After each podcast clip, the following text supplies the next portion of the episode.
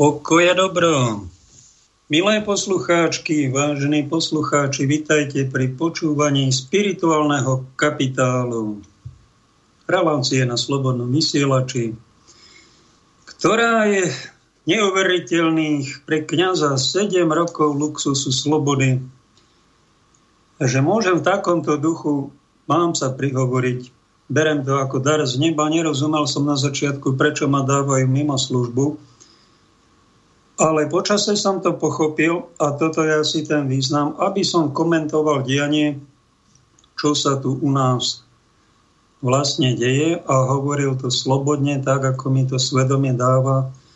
Aj dúfam, že niečo zo zdravého rozumu mi zostalo a že sa vám to zíde, keď to počúvate, aby ten pokoj nebol falošný, ale bolo v ňom niečo z toho svätého pokoja a to dobro, ktoré snáď chceme, robíme, aby bolo niečo, aby bolo spojené s tým svätým dobrom, tým pravým dobrom.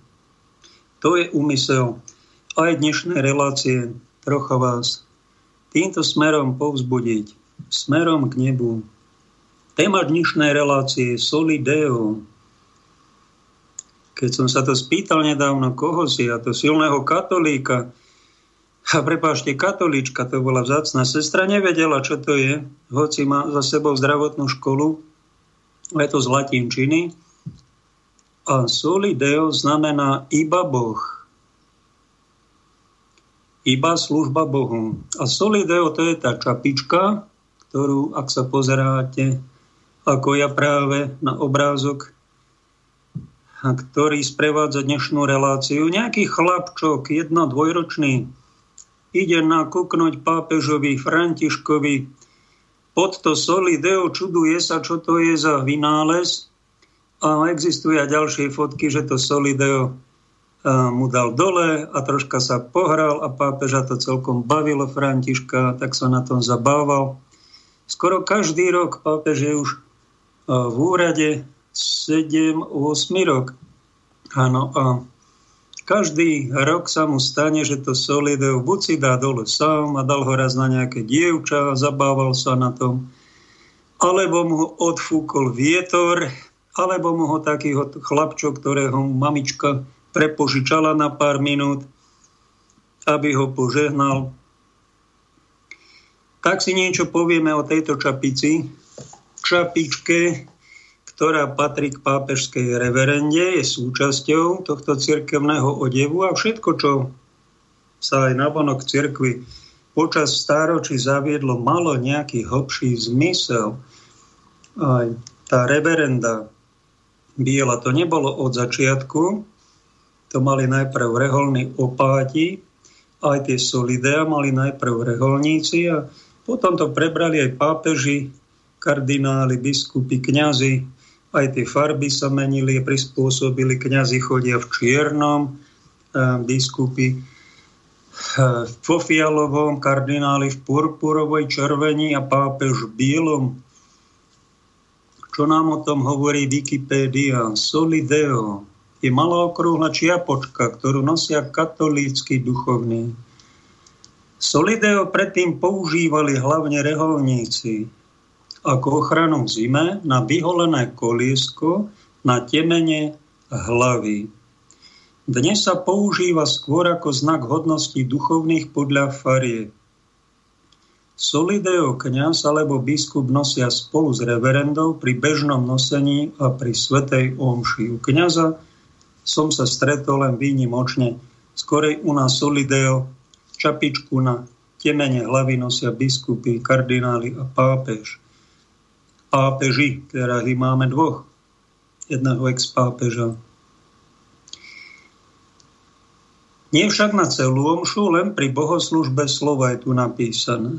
Po modlitbe na darmi sa solideo dáva dole ako prejavenie pokory a úcty v službe samotného Boha. Solideo sa môžu kňazi nosiť pod biretom, aj s tým som sa nestretol, v praxi biskupy aj pod mitrou. Kňaz nosí solideo, alebo môže nosiť čiernej farby, biskupy fialovej farby, kardináli červenej farby a pápež farby bielej. Premonštrátsky opáti nosia solideo tiež bielej farby, Tento zvyk však nie je oficiálne povolený podľa správne pôvodných platných predpisov, majú užívať farbu čiernu. Môžeme vidieť tiež solideo čierne lemované fialovou niťou, čo nosia kňazi s titulom Monsignor. Toľko Wikipédia o solideu. Čo to znamená duchovne? Čo je to za symbol? Niekto v tom vidí len nejaký cirkus, nejakú maškarádu, pretože je buď neveriaci, alebo skoro neveriaci, tak v tom vidí nejaké také len vonkajšie divadlo, ale to má nejaký hlbší zmysel. Čierna farba u kňaza znamená odumretie svetu, zasvetenie sa Bohu. Taká štvorcová čapica, čo sme my už po koncilovi nenosili na hlavách, ale kňazi starší to nosili, znamená také obmedzené do štvorca myslenie. Niekto to až nazva, že majú kockaté hlavy, ale symbol tej čapice, toho kvadrátu, ktorý sa väčšinou používal na pohreboch, alebo keď trocha bola zima a niektorí tí dôstojní páni mali plešiny, tak aby im tam nebolo, aj v chráme to nosili, keď to mohli použiť. A moderní kňazi to už nepoužívajú, ale to je symbolika obmedzeného myslenia v tom zmysle, že kňaz by nemal v kostole ohlasovať svoje skúsenosti, iba svoje názory, iba svoje zážitky. Mal by mať jasno, že ja idem ohlasovať nie seba a svoje recepty, ale Božiu náuku, evanjelium idem ohlasovať, a tak, ako mi to dovolí cirkev, matka cirkev, v tých intenciách, v tom výklade, to je na prvom mieste, to je to najdôležitejšie ohlasovanie Božieho slova, Božej náuky, tak, ako to verí cirkev.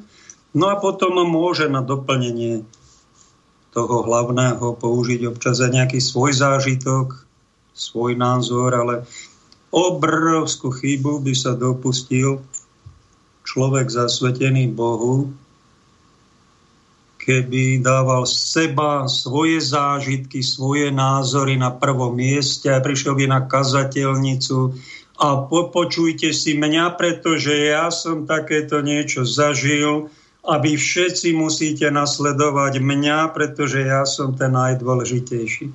Tento chlapík, ak to takto má v sebe nastavené, nepochopil úplne nič z duchovného života. Nič. On sa totiž povýšil nad Ježiša Krista a nad Boha. Nič. Malý antikrist. Keby to bol aj nejaký dobrák.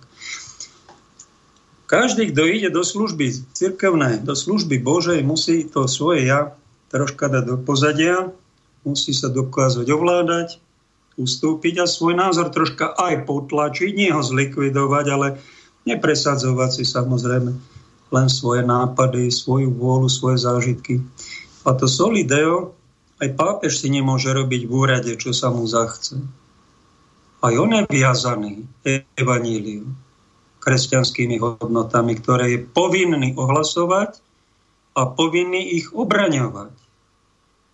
A keď niekto v cirkvi, a dozvie sa to, že sa spreneverí, ako sa to nedávno stalo v Nemecku, začali tam nejakí klerici žehnať homosexuálnym lesbickým párom, no tak kardinál Miller sa ozýva, pápeža prosí, pápež František, zasiahnite tu v tomto Nemecku, však tu hrozí schizma, tu sa deje svojvôľa u stovie klerikov, urobte tu poriadok, vymente to tu, tieto štruktúry, dajte tam nejakých iných ľudí, čo by pápež mohol urobiť. Sa to stalo pred 3 rokmi. Mali sme reláciu o tom, ako bol v Čile a tam odvolal všetkých biskupov. Jedným dekretom, bodka. Keď sa spreneveria, keď sa tam zistí nejaká skorumpovanosť. To je povinnosť pápeža. Čiastočne si ho aj plní, ale zaujímavé, na Čile si trúfol a na Nemecko sa nejako... Čo sa ich bojí? Však oni musia takisto rešpektovať nejaké zásady kresťanstva. A keď ich porušujú, keď sa tam už deje nejaká svojvôľa, nejaká nekresťanská, keď sa príliš niečo svetské dostáva do cirkvi, tak povinnosťou pastiera má tú palicu a zasiahnuť. Dnes si však nepovieme niečo o palici a o trestaní, napomínaní, skorej o tom Solideu, keď to máme v názve, tak mi to prišlo do mysle.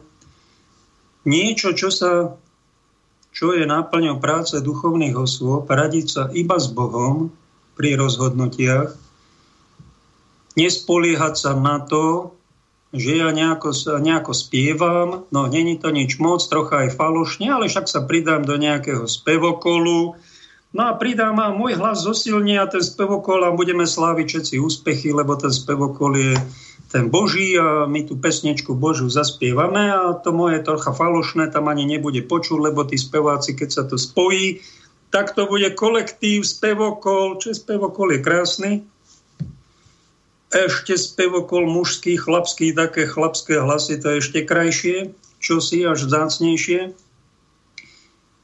No ale nesmieme zabudnúť na to, že niektoré rozhodnutia v živote, takých menších veciach, sa môžeme spoliehať aj na kolektív. Nech sa páči, to je veľmi pekné, že človek nepresadzuje len to, čo ja. To, čo mne, ale čo tak dohodneme sa tí kolegovia, taká kolegialita, synodalita, dnes sa takéto šaty v cirkvi začínajú nosiť, ale ono to bolo vždy. Ale niekedy príde v takých väčších rozhodnutiach, tam budeme zodpovední pred Bohom sami. Budeme mať nie kolektívnu zodpovednosť, osobnú zodpovednosť. Sami za to, ako sme slúžili Bohu alebo diablovi. Či sme sa rozhodli a poslúchali svedomie, keď nám niečo vyčíta, že toto je morálne a toto je nemorálne a prikloníme a čaká sa na to, na ktorú stranu sa prikloníme, či na tú stranu sebeckej lásky alebo nezištnej, či na stranu pravdy alebo lži. A mnohokrát tí ostatní sami nevedia, tápajú okolo nás, nevedia, zgrupujú sa a majú také neisté rozhodovanie a niečo volajú ako takto aj príjmu, ale je to nemastné, neslané. No tak keď chceme byť duchovne troška zrelší, nie len takí mladší vo viere, ako to Biblia, Nový zákon nazýva, to sú tí mladší. Také teliatka mnohokrát nevedia, čo ako, kde nevedia, sú zbabeli a ešte nie sú vyzretí, nemajú vyjasnené názory. No tak sa pridajú na stranu väčšiny a majú pokojný život, aj takto 10 ročia žijú, aj tak dožijú. Ale aj táto doba, čo prišla, ten posledný rok, iba jednotlivci sa vzopreli v systému. Všimnite si to. Aj v cirkvi. Klerici, kňazi, biskupy, aby mali pokoj, nemali pokuty, nemali problémy, vykonali to, čo povie pán Mikas pánom premiérom. Na slovo ich posluchli. Aj keď už po roku povedal pán arcibiskup Zvolenský, už to nevládzeme, už je to neznesiteľné, už to skončíte. No ale poslúchali, dokým sa im len dalo. Poslúchali na slovo pána Mikasa. Som sa dozvedel, že má 3 doktoráty a že to je katolík. No nech sa páči, aj hygienik, odborník. Ja ho nechcem spochybňovať, ale tie opatrenia všetci viete, že boli prehnané. Že boli pre ekonomiku aj zdravie občanov likvidačné. A kto ich podporoval? Podporoval tú likvidáciu. Podporoval tú nerozumnosť. Podporoval ten strach medzi obyvateľstvom. Neopodstatnené opatrenia, neadekvátne. A všetci, čo to na slovo poslúchali, spolupracovali s tými rozkazmi, ktorý dával tam nejaký nadnárodný psychopat, ktorého sa zľakli aj vlády, aj hygienici. A vykonávali to len, aby sa zapáčili, aby nemali problémy. Na ten rok prešiel a to nás tak otestovalo. To bol tiež znak ako všetko, znak, či vlastne veríme, v koho my vlastne veríme, či sme my etatisti, alebo sme my katolíci. No koľko bolo tých katolíkov, čo počúvajú Boha? Boli rozdrvení etatistami. Ak sa aj nejaký kňaz odvážil slúžiť svätej omše svojim veriacím, dostal pokutu 500 eur od policajtov, nezľakol sa, slúžil ďalej, no a našťastie nedostal biskupský rad, tuším, pokutu, ak ho obdivujeme, ale to je výnimka. Všetci čest výnimkám sa podrobili a báli a triasli. A vykonávali vôľu nejakého hlavného hygienika. No vy si myslíte, čo vám Ježiš na toto povie? Že to je vernosť Bohu? No ja by som sa až tak nespoliehal. Bola to vernosť svetskej moci. A ja mám tú milú povinnosť vám to pripomenúť, do svedomia vám vstúpiť, že toto nebola vernosť Bohu. Nebolo to odvážne vyznávanie viery. A tým zachovávaním všetkých tých hygienických opatrení ste len potvrdili to, že ste etatisti, klaňajúci sa štátnej moci. Štátna moc niečo rozkáže a vy to len vykonáte. Bez toho, že by ste rozlišovali, kde je pravda, čo je správne, aké to bude mať dopady. Či to už nie sme neverní evanjeliu. To nás vlastne nezaujímalo. Evanjelium s Ježišom to bolo úplne desi mimo niečo. To najdôležitejšie. Vážení poslucháči, milé poslucháčky, boli hygienické predpisy. Rúška, respirátory, rukavice, hygienické opatrenia. A keď niekto sa opovážil vstúpiť do chrámu, nad počet, ktorý určil pán hygienik, tak bol vykázaný ako škodná z lesa. Dobre, že neodstrelený. Ak sa nejaká mamička objavila, že jej zle prišlo pri tom respirátore a bola bez tak na ňu jeden kňaz zavolal policajto. Že sa ten nehambí. Všetko sa to nahralo na nebeské video a tam sa to bude premietať ako hamba. Čo si ty s tou mamičkou urobil? Hrob za to pokáne, bratu. Chod sa vyspovedať a takéto hriechy viac nerobám. Aj pochopenie, aj tých, pre tých, čo sa išli zadusiť v tom kostole, v tom respirátore. Nevládali to tam. Ty si sa to ani nezaujímalo to. Len či má respirátor, či vyplňa tie predpisy a poďme trestať niekoho. Toto je tá viera v Boha. Nie je, však všetci to viete, aj on to vie. Mal by sa za to veriacej, aj tej mamičke, ospravedlniť. Čo je to solideo? Znamená sám pred Bohom.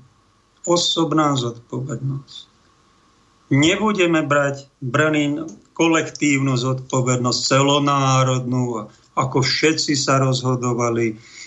Ježiš sa bude zaujímať o tom, a ty si sa ako rozhodol, keď bol ten komunizmus. Tak si robil ako všetci? Tak si robil ako tí odpadnutí klerici, ktorí tam tlieskali na schôdze Pacem Interis, nech žije KSČ a mali z toho kariérne výhody. A tak žili 10, 20, 30, niektorí aj 40 rokov a tak aj pomreli. To ty si takto robil? Alebo si bol tzv. Potížista, že si sa trocha vzoprel, že si to prekúkol, že si tak tej svetskej moci komunistickej, či teraz kapitalistickej, že si až tak neotročil. A bol si v niečom taký odvážnejší, alebo si len čušal celý čas. Lebo ak si len čušal, krčil a nevystúpil a neprotestoval a vykonal, tak si otrok. Nie si kresťan. Nie si Kristovec. Si decko.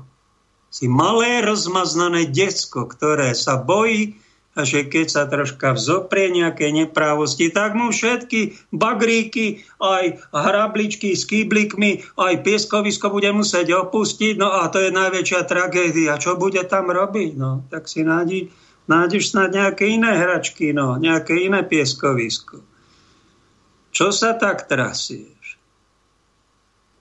Toto my tu riešime. Solideo znamená, je dobre ísť občas do ticha, nepodliehať kolektívnej hypnóze, pretože človek, ktorý vyhľadáva iba kolektív, iba rôzne spevokolí, podlieha skupinovému duchu.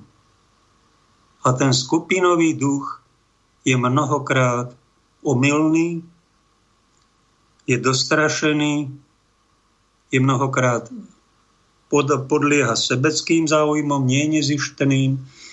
Ano, a kto je členom tejto grupy, tak sa premení na takého stáda. Také stádo bude z neho. A Pán Ježiš nás vedie k tomu, aby sme sa odstádovali, aby sme sa z tej dostrašenej stádovej ovce stali dospelejší, zrelší, takí baránkovia, ktorí sa nebudú báť povedať si aj vlastný názor a povedia to slušne, ktorí aj rozmýšľajú. Nie, že druhý za mňa rozmýšľa, a druhý za mňa zoberie zodpovednosť. Ja som tu akože omylom na tejto planete aj v živote. To ja o sebe nerozhodujem. To druhý vždy rozhodnú o mňa. No tak ty si sa ešte nezabudil. Tak ti radím napríklad z tej literatúry, čo je na svete. Existuje tu hĺbková psychológia. Aj zakladateľ Karl Gustav Jung, ktorého nám odporúčil aj na Teologickej fakulte pán profesor Vrablec, aby sme si ho všimli, tak aj ja vám ho dávam do pozornosti. Nie, aby ste ho adorovali a recitovali, ale aby ste si ho všimli. Niečo z jeho diel si prečítali. A jedna z kategórií, ktorú on priniesol do svetovej literatúry, do starostlivosti o duševné zdravie, je tzv. Pojem individuácia. To znamená, on to tam popisuje vedecky, venoval sa tomu roky a veľmi pekne doporučuje to aj svojim klientom, ktorých postretal a videli, že sú to dostrašené bytosti, stádovité, ktoré potrebujú sa osamostatniť, odstádovať, ktoré potrebujú dozrieť z toho decka nejakého do nejakého dospelejšieho stavu, kedy sa o seba prevezmú, za seba zodpovednosť. To je individuácia. Keď už nepodliehame hypnotickému tlaku nášho okolia, našej rodiny, našich tzv. Kamarátov, mnoho týchto dievčat, medzi kresťankami som si všimol, oni sa nerozhodujú samostatne, ale to, čo je kamarátka jedna a druhá povie, z toho si ona vyberie niečo medzi tým a tak sa rozhoduje. A tým potom ubližuje možno aj ďalším tým svojim rozhodnutím, pretože to nebolo jej rozhodnutie, ale to, čo kamaráti, tieto kamarátčáky vás do neba neprivedú. Keby to boli priatelia neba, takí, čo hľadajú Božiu vôľu a tí by vám poradili, no tak, ale to sú výnimky. S tými sa, no ale keď sú to nejakí kamaráti z ulice, ktorí stretneme a ktorými si nechceme pokaziť vzťahy a zradíme Pána Boha len preto, aby sme boli verní týmto kadejakým polomafiánským kamarátkam či kamaráčikom, no tak to je, to súdruhovia všetkých krajín, spojte sa, to není viera. To je bolševizmus, alebo to je nejaká forma komplictva s tými kamarátmi. Tých nesmieme povyšovať nad Boha, lebo robíme najväčšiu chybu. Ako príklad z histórie, čo sa stalo, čo ma k tejto téme napadá, že aj pápež, hoci teraz presadzuje tzv. Synodalitu, amazonskú synodu vytvoril nedávno, a tam sa spýtal tých, on to vedel, pochádza z Latinskej Ameriky, že čo si myslia biskupy o celibáte, že tam treba povoliť nejakým jednotlivcom v amazonskom priestore obrovskom, že tam málo kňazov a tí biskupy Latinskej Ameriky. On to vedel už dopredu. Spravil sa nejaký humbug so synodou a tí 2/3 tých biskupov povedalo, že sú za to, aby teda boli tí kňazi aj ženatí, nejakí starší, zrelší, čo majú rodinu a že teda môžu pôsobiť v katolíckej cirkvi ako kňazi. 2/3 biskupov to odhlasovalo ako synodálne, ale všimnite si, Benedikt napomenul, ešte žije ex-pápež Františka, nepreháňaj to s tými reformami. A František sa nepodpísal pod oslobodenie kňazov od jarma celibátu. Ani v tomto prípade. Aj keď mu to kolegovia odpísali, pretože cíti nejakú výčitku, nejakú zodpovednosť. Čo už svätá Brigita pred pár rokmi napomenula pápežov, že ak oni zrušia svätý celibát a dovolia kňazom nesväté vzťahy a manželstva, tak sa môžu škvariť aj v pekle. A pápež sa zľakol. Pocítil výčitky, pocítil osobnú zodpovednosť, že bude skladať účty pred stvoriteľom za to, ako vedie cirkev. To je veľmi veľká zodpovednosť. Tu sa usmieva s nejakým chlapčukom, ale on z nás bude mať najväčšiu zodpovednosť, pretože je v cirkvi najviac postavený hore. A to nebudú žarty. Môže byť niekto dnes prvý v spoločnosti a pred Bohom môže byť posledný, ak nezvládne svoju úlohu. Takto sa vám stalo pred nejakým polstoročím, že prišla nie len kredit karta, okolo roku 1950, bola povojnová doba, prišlo nadšenie, budovalo sa, u nás sa budoval socializmus, hoci bol, tie tvrdé 50. roky boli. V kapitalistickom svete vznikla kredit karta a prišlo niečo, čo sa začalo volať antikoncepcia, o čom není v Biblii ani slovo o tom, a bola to nová vec. Čo to je? No tak pápež ešte Jan 23. koncilovi zvolal nejakú komisiu tých, ktorí sú v manželstve, v medicíne, vo výskume, vo vede, najlepší teológovia. Tá komisia, on odišiel do neba a prišiel po ňom Pavol VI. Ten podedil aj Druhý Vatikánsky koncil, ktorý uzavrel aj túto komisiu, aj tému antikoncepcia, tak sa s tými expertami na medicínu, na biomedicínu, na právo, na spoločnosť, na teológiu, na manželstvo radil. A väčšina z tej komisie mu povedala, že antikoncepcia je dobro, Svätý Otec, príjmime to. A to bude dobre, pretože ľudí pribúda a bude nás veľmi veľa. A táto antikoncepcia, to je nejaká tabletvočka, ktorú si zoberie žena a neotehotnie. A nemusí ísť na potráčok. To je vynikajúci nápad, to je vynález, úžasný. A toto treba doporučiť ľuďom, pretože to uľahčí náš život. A to je zázrak medicíny. To nám dal asi Stvoriteľ ako pomôcku nám proti premnoženiu. Takéto boli závery tej odbornej expertnej, to sú boli majstri sveta asi v radení, boli pod pápežom svätým. No a ten, keby sa len s nimi radil, tak by antikoncepciu vlastne požehnal, odobril. Ale čo sa vám stalo? Pavol VI bol zbožný pápež, už ho máme ako medzi svätými a on sa vám celú noc modlil pred Eucharistiou. Dnes máme Sviatok Božieho tela a tak to nemôžem nespomenúť. Modlil sa a prosil. Duchu Svätý, je tu nejaký problém. Komisia mi hovorí, že to je dobré a ja neviem. Ja to neviem, čo to je. Ja to nepoužívam, ja som slobodný. A čo mám poradiť tým ľuďom? Aby bolo dobre, aby bola Božia vôľa. Nebolo to za 5 minút nejaká adorácia, tak len sa tak prežehná a potom odžehnať a utekať. On sa dlho modlil a vážne sa pýtal.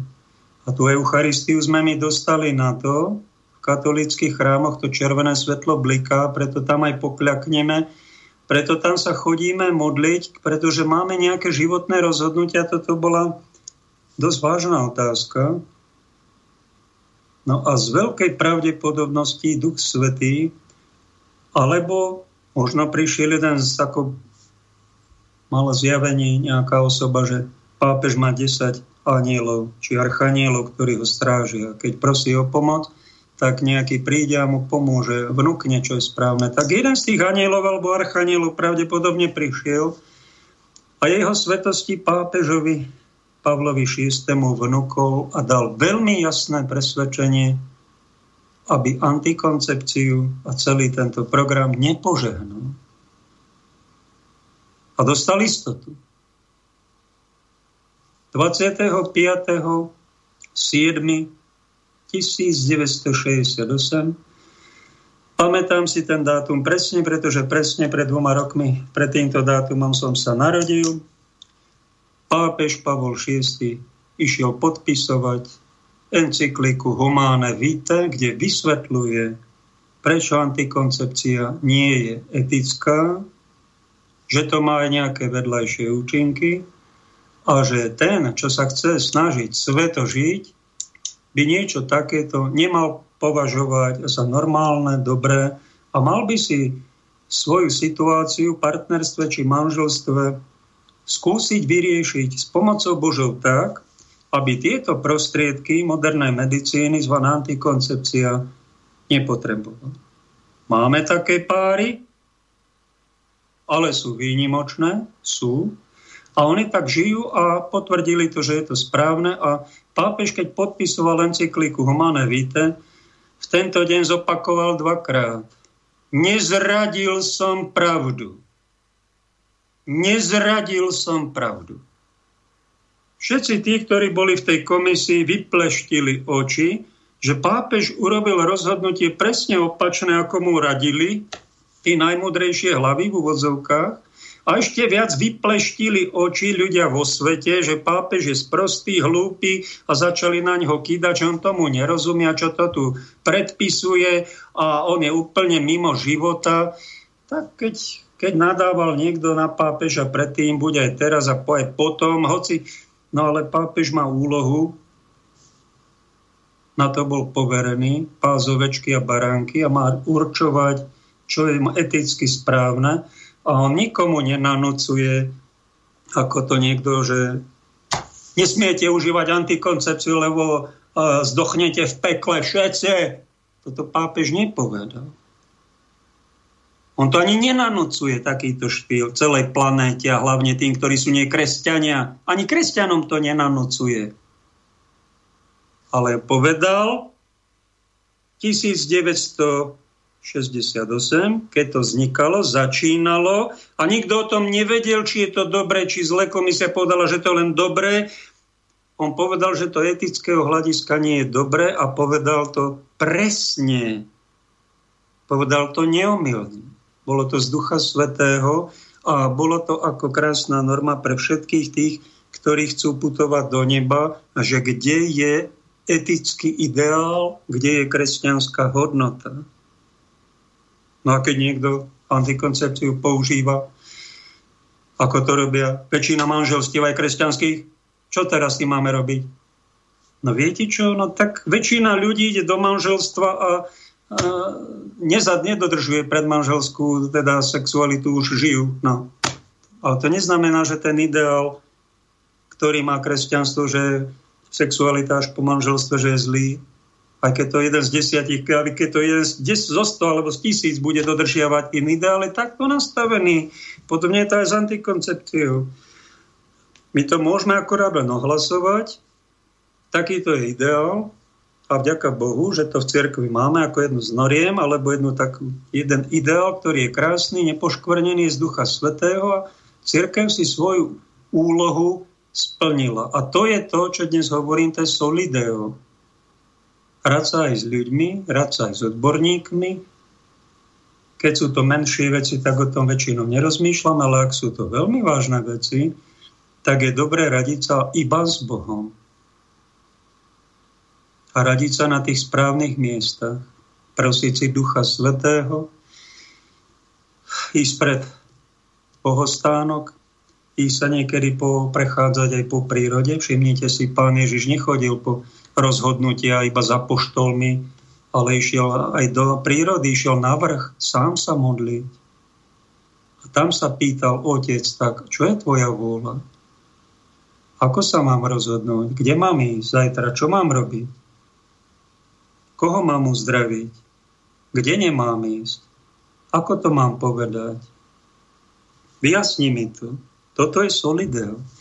A to vám aj dnešnou reláciou troška radím. Trocha vás povzbudzujem, aby ste sa v tejto téme v živote dobre rozhodli, lebo keď dávame do toho svojho života správne rozhodnutia, tak si zachováme takú detskú pokoj a radosť v živote. A keď budeme robiť rozhodnutia zlé, unáhlené,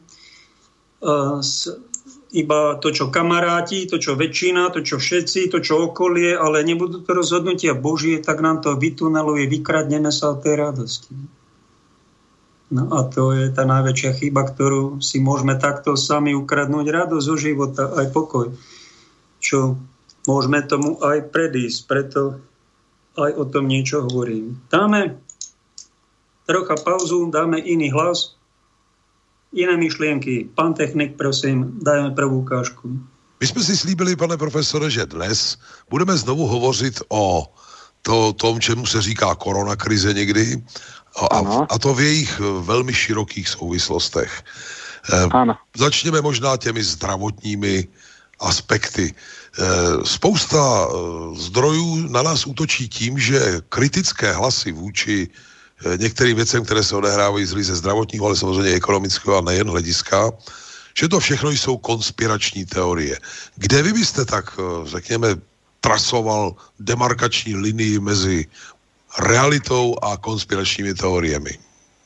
Poprvé na úvod musím říct otevřeně, je to taková smutně depresivní situace. Smutná, protože skutečně tisíce lidí zemřeli na covid, a depresivní proto, že vlastně celá vědecká fronta se teď rozdělila na dvě části. Jedna část má prostor v médiích a může říkat, co se jí zlíbí, a druhá část do médií prostě nedostane. Přičem s podstatou vědy i všeho ostatního by měla být diskuze mezi různými názory a pohledy a hledání společného řešení. Bohužel tohleto řešení se teď nehledá. Uvedu to jako jednu ukázku.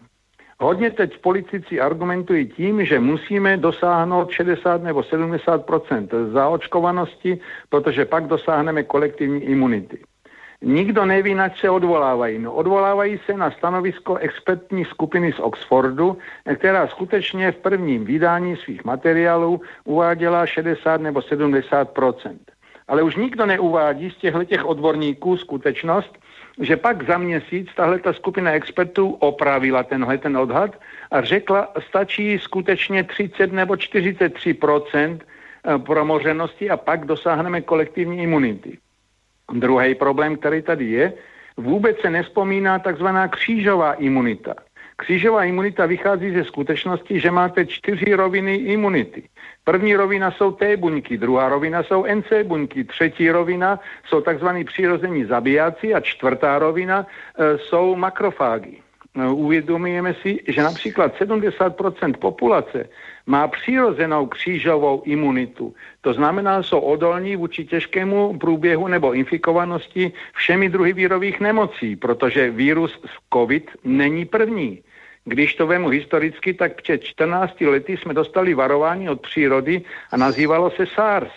Dnes se konstatuje ve všech studiích, že SARS a COVID-19 je z 90% identický. To znamená, nebyli jsme schopni připravit se na potenciální další pandemii, když již před 14 lety jsme si říkali, že SARS je velká epidemiologická výzva. Pak přišel MERS, pak přišla Zika, pak přišly další viry, ale my jsme zůstali pořád intaktní a říkali si, svět je krásný, je venku pěkné počasí, řešit nic nemusíme. Ale co se týká zdravotních problémů, řeknu otevřeně, že existují tady různé skupiny názorů nejenom na původ covidu, na průběh působení covidu, ale taky na otázku ochrany před covidem. Slyšíte neustále v médiích vakcinace, ale přičemž klíčová je právě ta křížová imunita. Tu křížovou imunitu můžete posilnit vitaminem D, vitaminem C, zinkem a dalšími látkami. A další skutečnost, která je nesmírně důležitá. Samotná vakcinace nebude řešením. Vemte si například studie, které publikovala skupina profesorů z Vídně pod vedením pana Arváje, profesora z Vídně. Co je zajímavé, nesmírně důležitým fenoménem se ukazuje kvalita životního prostředí. Ukázalo se, že v oblastech, kde je vysoký výskyt covidu, jsou to zároveň oblasti s vysokým množstvím mikrometrických částic ovzduší a znečištěném ovzduší. Doslova se to týká severní Itálie a oblastí kolem Madridu. To znamená, je tu přímá propojenost mezi tím, jak je devastováno životní prostředí a tím, jak selhává váš imunitní systém. Dokonce můžeme dokázat, existují na to opět studie, že například mikrometrické částice znefunkčňují ty drobné řasy, které máme na sliznicích a které tvoří první obrannou linii proti vírovým nemocem. A jedna z klíčových věcí, která by měla znít, jak je možné, že u někoho probíhá vírus těžce, u někoho lehce. Jak je možné, že u někoho vakcinace vyvolá odezvu, u někoho ne. A odpověď je velice prostá. Je to právě kvůli odlišnosti každého z nás. Například v mikrobiote máte stejné stavební kameny, ale architektura na 60% je individuální. To znamená, kdybych byl obhájcem vakcinace, pak bych řekl, že tyhlety různé důsledky vakcinace souvisí právě s jedinečností organismu a jednotlivých lidí. Z tohoto hlediska tedy znamená, že jestliže je vakcinace počítána jako statistický průměr, tak nepochybně budou lidé, kteří mají těžké důsledky a lidé, kteří nebudou mít žádné důsledky. Ale klíčovou otázkou stále zůstává, jestli je tu vazba mezi životním prostředím a covidem. A existují další studie, které ukazují, jak krásně my obmezujeme zvířatům životní prostor. Například v té vzpomínané Číně v oblasti Wuhanu existuje 20 druhů netopírů. Každý z nich má individuální viry, které jim neškodí, žijí v symbioze s těmi viry. Ale jestliže my jim zabereme životní prostředí a natlačíme je na malý prostor, pak dochází k nechtěným výměnám vírů mezi nimi. Do organismu se dostávají víry, které není jsou přátelské a začne vytváření mutace těchto vírů. A pravděpodobně opět existují další studie, že tyhle ty mutace pak vedou k přenosu na člověka a všemu, co se týká kolem nás z hlediska covidové pandemie. No a taky musíme uvést další skutečnost. Ve Wuhanu, ale vůbec i v celé Číně provedli studii na 10 milionech lidí a právě na základě téhleté studie se dokázalo, že ti, kteří byli označeni za pozitivní, ve skutečnosti infekci vůbec neroznášeli. Na druhé straně CDC prohlašovala různé typy šíření a modelování šíření covidu, ale přičemž to nebyly klinické studie, ale byly to spíše teoretické modely a různé odhady a podobně. A z tohoto hlediska se dostáváme do zajímavé situace. Proč pouze jedna skupina názorů má prostor v médiích? A proč ta druhá skupina, která má stejná argumenty a stejnou bázi, nazveme to klinických studií a výsledků, prostor nemá? Protože chci upozornit na další věc, možná se k ní dostaneme. Vakcinace. Ukázalo se, že právě největší problém spočívá v tom, že ty 3 fáze musí mít jistou délku času, protože pak při jedině téhleté délce času můžete přijít na intenzitu a rozsah vedlejších účinků. Teď mám před sebou materiál, který jasně říká, že 3. fáze, která probíhá teď, není skončena. Ona skončí v červnu 2023. Tehdy bude možno až vyhodnotit všechny aspekty o bezpečnosti nebo nebezpečnosti vakcín. Teď již vidím, jak zuří někteří virologové, kteří mají volný prostor v médiích. Ale já si uvědomí, že taky existují písemné důkazy a studie, které říkají něco úplně jiného jako tihleti lidé. A z tohoto hlediska pak máme najednou před sebou zajímavý závěr. Proč mají být zrušeny časové bezpečnostní protokoly vázané na vývoj vakcín? Protože jestliže vezmete klasický příklad, vakcína je označena za bezpečnou a je povoleno její použití po 8 až 10 letech vývoje. Znamená to tedy, že pak můžeme prohlásit, že známe všechny dlouhodobé důsledky těchto vakcín. A z tohoto hlediska máme zajímavou zvláštnou situaci. Z krátkodobého hlediska je větším rizikem se zdá AstraZeneca nebo Johnson & Johnson, protože tyhlety adenovírové vakcíny vedou k tomu, že dostanete adenovírus do těla, ale váš imunitní systém to rozpozná, vytvoří protilátky, zničí tyhlety cizí buňky a pak ovládne situaci, kdežto a skutečně je provázena v některých případech vznikem krvních sraženin a podobně, ovšem bohužel může to přetrvávat i ve větších částech těla. Na druhé straně mRNA vakcíny znamenají průnik přímo do jádra buňky, ovplyvňují epigenetický přenos některých schopností a vlastností, ale bohužel ukazuje se, že u nich dlouhodobé účinky můžou být někdy negativní, připomínám někdy, a bohužel další studie ukazují, že při opakovaných vakcinacích může dojít ke hromadění těchto negativních vedlejších účinků.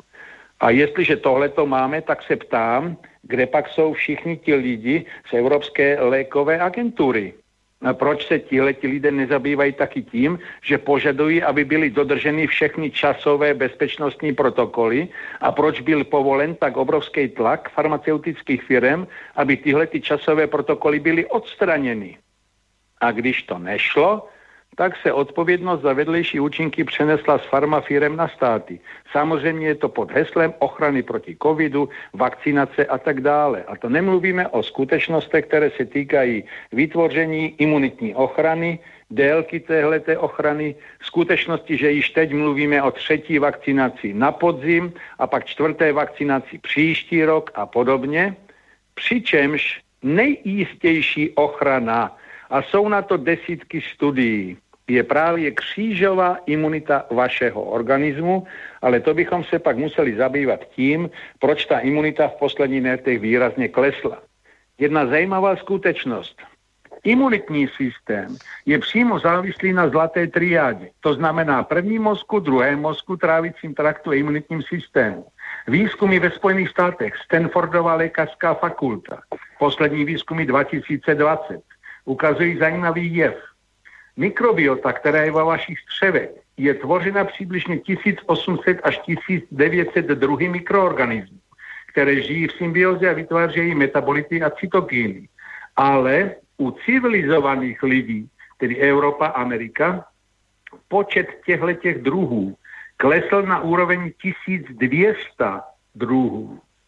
Porušení téhleté přirozené diverzity v struktuře mikrobioty má závažné důsledky na imunitní systém.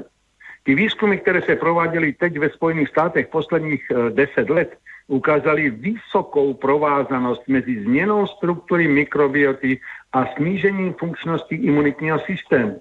Proč se tímhletím nezabývají taky lidé, kteří řeší problém covidu? Takže tohleto je zatím k té zdravotnické stránce. Ďakujem pekne pánu technikovi v Banskom-Bystrickom štúdiu v réžii za odprezentovanie tejto ukážky. Bol tu pán profesor Peter Staněk v rozhovore s Jozefom Skálou. Je to kdesi na internete, na YouTube, a myslím si, že pán profesor hovoril k veci. Čo je zvláštne, tento náš slovenský vedec, poradca bývalej Ficovej vlády, som ho tam videl dvakrát, som v živote bol na úrade vlády a prvýkrát som ho videl, ako nastupuje do auta, bol to on. Tak neviem, či teraz radí terajšej vláde, ale viem, že tohto pána, ktorý je jeden z najmudrejších Slovákov, má najväčší prehľad celosvetový a je dosť výrečný. Všetky tie informácie on sleduje, študuje. Dostal talent od Pána Boha, dostal takú obrovskú rozumovú kapacitu aj v pamäti. On to, tuším, hovorí bez papierov, aj toto, aj mnohé iné veci. Takéhoto pána by sme mali mať v prezidentskom paláci. Každý týždeň by tam mal rozprávať celému národu aspoň hodinový príhovor.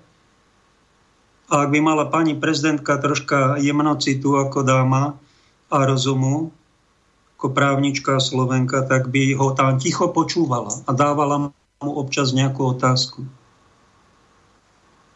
Ale keďže ho do prezidentského paláca nepozývajú, a ukážte mi niekde, kde on má v mainstreame nejakú reláciu, to znamená, že ten mainstream chce takéto najlepšie talenty, ktoré slovenská zem má, vykantriť, ignorovať a zničiť. Hodiť cez palubu. A to je jeden z ťažkých hriechov mainstreamu aj všetkých tých, ktorí tam pracujú. A kresťania v mainstreame sa z toho určite nespovedajú, tak im vstupujem do svedomia. Budete za pochovanie najlepších talentov, ktoré Slovensko má, pred Bohom osobne zodpovední. Čo ste preto urobili? A aby to tak nebolo. Nejaký novinár, redaktor sa ma môže spýtať, čo ja môžem pre to urobiť. No tak napríklad to, čo ja v tejto alternatívnej sfére mám nejaký čas, tak ho predstavím, pána doktora, niečo o ňom poviem, niečo z jeho tvorby vyberiem a doporučím ho. To môžem pre ňoho urobiť, aby som ten jeho talent, jeho myšlienky, ktoré zaujímavé prináša, nezavraždil. Alebo ešte horšie, neignoroval, pretože ten vrah, ten si vás aspoň všimne tou sekerou, ale ten, čo vás absolútne ignoruje ako farizej, keď tam trpíte a ide na bohoslúžbu a nechá vás vykrvácať. To je, ten prvý je len satanista, ale toto už je Luciferian. Že absolútne zignoruje niekoho, kto je trocha lepší, ako som ja. Absolútne si ho nevšimnem. Slepota, ťažká farizejská slepota. A na 100% sa z toho tí farizeji celý život, do konca života nespovedajú. Ak sú kresťani. To je hrôza medzi nami. A táto hrôza sa dá sa tomu predísť. Kto má nejaký vplyv, tak nech koná. Nech ten vplyv použije. Nech také talenty, ktoré medzi má na Slovensku, v cirkvi, spoločnosti, v obede, v nejakej oblasti, ak niekoho šikanujú a je dobrý a nedajú mu ani pípnuť. Tento pán Jozef Skála, viete, kto je to? To je český komunista. Tak ten si ho všimol, pretože je to inteligent, intelektuál. Ten si ho našiel, dal mu nejaký priestor vo svojej relácii, vo svojom programe. A my Slováci, veľkí kresťania, mnohí ani nevedia, že nejaký Peter Staněk tu existuje a to, čo rozpráva. Nejakej krížovej imunite ja som tu nepočul za celý rok. Od našich expertov, ktorí majú modr a majú titulov obvešaný. A krížovej imunite ja nepodali nič. Napríklad. To znamená, že keď oni, ako pán profesor tam v závere tej ukážky povedal, keď v hlavných správach, v mainstreame, tam vyzbrojení všetkým možným financiami, reklamami a reláciami a vplyvom. Keď vy nemáte čas na takýchto odborníkov, to znamená, že podliehate ideológii podobnej a zákernejšej, ako bola tá komunistická. Je tu oveľa silnejší tlak, oveľa silnejšia ideológia. COVID-cirkus, ktorý není medicínskym problémom. To by sme medicíny by to vyriešili. To je, má úmrtnosti niečo podobné ako chrípka, možno väčšia, menšia. To by medicína zvládla pri pokojnom manažovaní, ale to bol cirkus, vírus geopolitický, rozduchaný, nafúknuté čísla, obrovské peniaze tam dali. No a ak ty ešte neviete, ak vám nezapína, že to není normálne, aby sa na nejaké očkovanie aj tu v týchto končinách dal 1,5 milióna z ministerstva zdravotníctva na kampaň, aby sme sa všetci očkovali, vakcína je sloboda a nič vám nepovedia o tom, že sú tu len na Slovensku tisíce hlásení o negatívnych účinkoch nejakých na zdravie a že sú tu aj nejaké úmrtia. To sa zametie pod koberec, to neexistuje, čiže zaklameme a na takýchto klamstvách, ignorovaniach, jednostranných pretláčaných názoroch, ktoré my nevieme, ako povedal pán doktor Lakota, doktor medicíny, že my nevieme, aké to bude mať stredné a dlhodobé účinky táto vakcína, pretože to v histórii ľudstva nebola takáto kampaň. My nevieme, či nepríde na jeseň zákon, zatiaľ je to dobrovoľné, to vakcinovanie, že ak sa niekto zavakcinuje, bude mať zelený pás a môže si cestovať a chichotať sa a bude mať samé výhody a ten, čo sa nebude vakcinovať, no tak bude označený, že bude prašivý a budeme ho nenávidieť a všetci do neho kopať, lebo je to ľudský odpad. My nevieme, či toto nepríde. Sme k tomu veľmi blízko. Dali nám teraz vydýchnuť. S týmito letnými mesiacami vyzerá, že nám dajú troška dýchať slobodnejšie, ale to, čo tu bolo celý rok, to nebolo normálne. To nebolo normálne.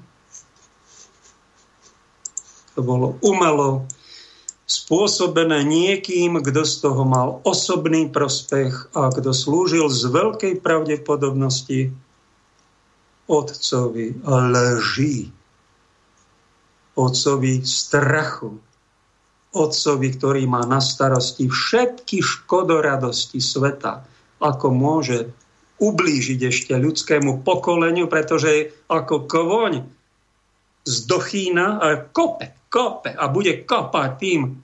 Každý rok bude tým besnejšie kopať, kým tá kobila satanistická neskape. A kým posledný kopanec antikristovský nedá tomuto pokoleniu. Dajme teraz nejakú pesničku, scenáď, a po nej sa pustíme do jedného veľmi takého trefného až prorockého listu.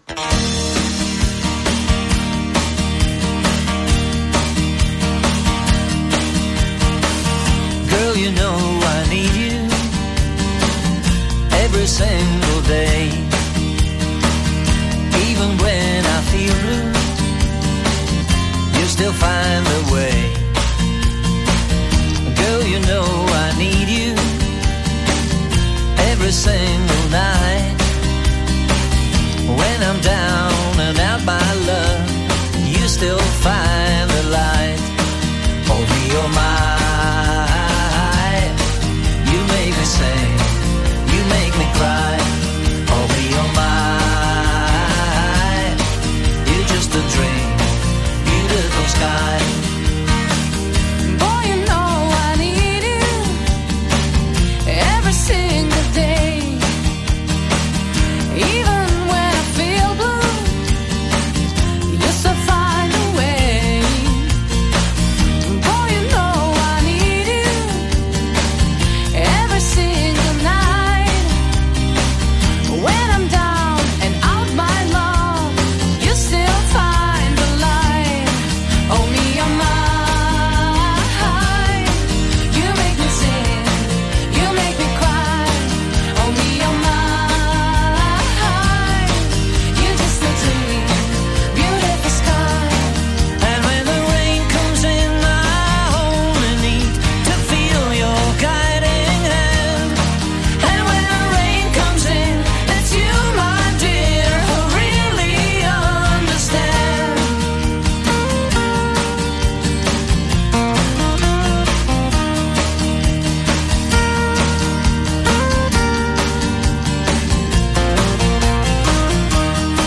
Oh, me, oh, mine.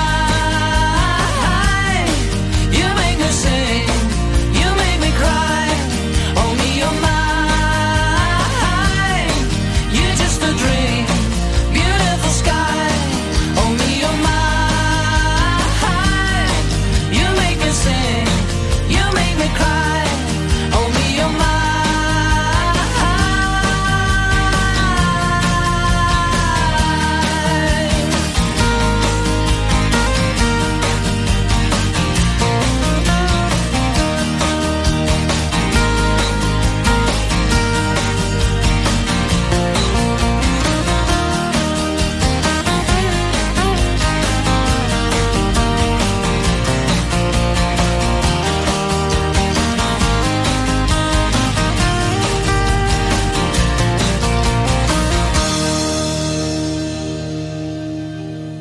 Prečítame si a budeme sa venovať aj do vašej ctenej pozornosti Vanda myšlienky od pána arcibiskupa, bývalého nuncia v Spojených štátoch Carla Maria Viganò, ktorý sa ozýva sa nahlas. A dnes mi posielal, a ráno pozerám poštu, jeden poslucháč, Ľuboš, text, a ten má tuším 14 strán, dosť je rozsiahly.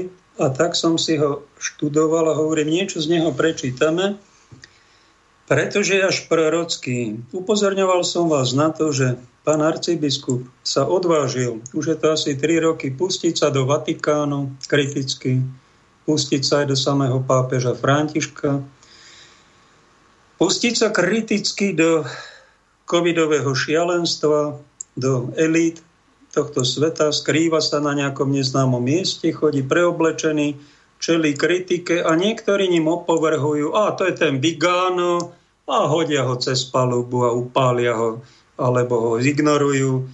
No a vy si nevšímate, čo tento náš brat v Kristu, stále biskup, arcibiskup katolíckej cirkvi, čo on píše, že sú to veľmi vážne veci.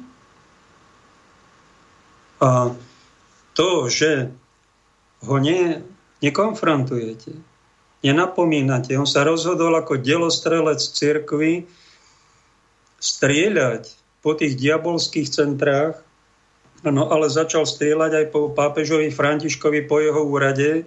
Toho mal podľa mňa niekto napomenúť. Keďže ho nikto nenapomína, neviem o nejakom arcibiskupovi, ktorý by napísal list a korigoval by ho, polemizoval by s ním a že by sme názor, protinázor, téza, protitéza, antitéza, nejakú syntézu, že by sme z toho si vybrali a očistili. Nehajú ho strieľať a čušia aj túto reláciu, aj takéto nejaké kritické hlasy, slobodno nejakú. Oni to akože aj tí klerici, však ich je tisíce po svete, oni to sledujú, ale tak asi, že si dajú deku, počítač, aby to nikto nevidel a čítajú si to pod tou dekou alebo pod paplonom, keď ich nikto nevidí. A keď sa majú vyjadriť nejako verejne, polemizovať, tak sú ticho. Toto je akože normálne? Toto chcete predstaviť pánu Ježišovi, keď sa vás bude pýtať, a ty si ako, keď bol ten komunizmus, ako zareagoval takto? Si sa skoval pod deku a tam si sa prežehnal? Však bolo treba vyznávať vieru, mať problémy, však. A v dnešnej dobe je to ešte náročnejšie. Aj tú pravdu nájsť. A keď sa niekto odváži, tak buďme za to vďační, že niečo hovorí. No a keď to niekde prestrelí a keď začne strieľať tým dielom aj na celý Vatikán, na Vatikánsky koncil, na osobne na pápeža, no tak ho napomeňme pre Kristove rany. Čo sme to my za partiu? Ale čo vám poviem z praxe, že keď sa rozhodnete niečo normálne zareagovať ako človek, alebo ako prorocky niečo povedať k tejto situácii, alebo takúto reláciu, ako je táto, je 7 rokov, že pôjte s kožou na trh, dáte si tam svoje meno, priezvisko a musíte byť mimo služby. To vás nejako ten systém vyradí úplne, tam, kde si na konci, akože neexistujete. A za 7 rokov neprišiel niekto, nejakí kolegovia, kňazi alebo nejaký kolektív, aby sme to riešili, že čo to ty vysielaš, a čo hovoríš dobre a na čo si daj pozor, vieš, tam si prestrelil a tu si to nejak nedobre urobil. To neexistuje. To znamená, že my sme ťažkí individualisti. A kto nabere odvahu aj medzi klerikmi hovoriť niečo odvážnejšie, trocha kritickejšie, bude čudák, bude osamelý a bude potížista. A navonok sa budú tváriť, že akože on neexistuje, a ho možno tak pozdravia cez sklo, budú pred ním utekať, ale že by konštruktívne sme sa pustili a nejak kolektívne aj pánu Vigana napomenuli, tak ja ho tu z tej relácie trocha aj napomínam, však ja ho neadorujem, že všetko hovorí neomylne, bezchybne a poďme mu tlieskať. On ma tiež prestrelil tam pár vecí, ale keď hovorí niečo k veci a hovorí to dosť presne, tak to aj pochválim. Pretože cítim, že spravodlivý človek, aby som ho nestratil, tú spravodlivosť, sa snaží dať každému to, čo mu patrí. Komu čest, tomu čest. V niečom kritika, tak budeme kritizovať. V niečom obdiv, tak mu dáme obdiv. A v niečom, keď prestreli, tak treba mu dať aj napomenutie. Však tuším, že to patrí. Aby sme si nevytunovali svoje vnútro, či od zdravého rozumu, či od spravodlivosti. Tak citujem z jeho obsiahleho najnovšieho listu, ktorý mi poslal poslucháč. A ktorý bol na nejakom festivale filozofie v Benátkach nejako zverejnený. Nedostatok zdravého rozumu jednotlivcov, citujem, do značnej miery umožnil tento útok proti Bohu, proti cirkvi a ľudskej rase, predstavovaný veľkým resetom. Touto ideológiou iracionalita, abdikácia rozumu, čiže potratenie zdravého rozumu, ignorovanie tohto rozumu, zničenie kritického myslenia, popretie dôkazov sú skutočným pandemickým vírusom našej doby, ktorý vo zbure proti Bohu demontuje ilúziu všemohúcnosti a v kolektívnom šialenstve ako keby obdivuje túto vraj spravodlivú Nemésis, to nejaká grécka bohyňa spravodlivej pomsty, ak som to dobre pochopil. Svätý Pavol nás nabáda k racionálnej viere, kde viera a rozum sú ako dve krídla, a takto pristupujeme k rozjímaniu o pravde, teda aj o samotnom Bohu. Varovanie apoštola teda tiež znamená zdravý odstup od svetskej mentality. Varovanie, ktoré dnes cítime, že zdieľame tvárou v tvár šialenstvu tohoto sveta. O viere a rozum má veľmi peknú encykliku Jan Pavol II. Svätý Jan Pavol II. Upozornil na ňu pred časom môj brat, ktorý není podozrivý zo svetosti, ale mi ho raz dal. A toto si čítal, však si to prečítaj. Ďakujem. Viera, ale aj rozum, napomína svätý pápež. Ďalej citujem z listy pána arcibiskupa. Upozorňuje nás, že tento náhubok mainstreamu, ktorý sme nosili, že to nebolo niečo normálne, ale že to bolo niečo a niekým zámerne a celoplanetárne naplánované. Tak sa mi zdá, že si som sa dozvedel takú vetu, že je to test na našu inteligenciu, ako každá skúška. Či som hlupák, či sa zachovám ako hlupák, alebo či dám troška do toho nejaké rácio a nejakú tú inteligenciu, snáď nejakú chytrosť, snáď niečo z tej svätej viery. Nabáda nás, aby sme zmenili zorný uhol. Hľadanie logiky v tom, čo nám hovoria médiá hlavného prúdu, vládcovia, virológovia, tzv. Experti v úvodzovkách, je náročná výzva, ktorá sa stáva súčasťou najcynickejšej racionality, pokiaľ máme čo len trochu intelektuálnu poctivosť pootočiť náš zorný uhol.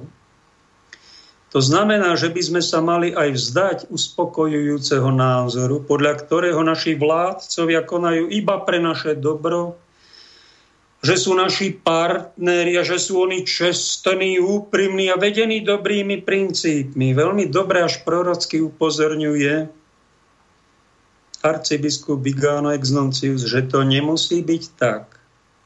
Chápem to dobre, verte mi, že je ľahšie vyhrievať sa v ilúzii, že všetko bude v poriadku, že táto pandémia je strašná katastrofa, na ktorú nikto z nás nebol pripravený. Je oveľa jednoduchšie si myslieť, že vodcovia po celom svete by mali byť súdení za vďačnou zhovievavosťou a ospravedlňovaním ich chýb, ktorých by sa kdokoľvek dopustil v tzv. Boji proti neviditeľnému nepriateľovi. Je povzbudivé veriť, že nadnárodné spoločnosti zaoberajúce sa drogami a medzinárodné zdravotnícke inštitúcie nemajú na srdci nič iné, iba naše dobro, a že nikdy nemôžu distribuovať niečo len pre ekonomický zisk, ani tie experimentálne lieky, ktoré z nás nakoniec všetkých chronických postihnú alebo možno aj vyhladia. A je neuveriteľne ťažké a psychologicky vyčerpávajúce, to hovorí veľmi presne a z reality, čeliť každodennému domácemu boju s príbuznými a priateľmi, známymi a kolegami z práce, zo samotnej skutočnosti, že považujeme príbeh COVID za absurditu. Byť považovaný za tzv. Konšpiračných teoretikov či popieračov a stať sa predmetom súcitu, opovrhnutia alebo až sociálneho odsudzovania je nevďačný osud.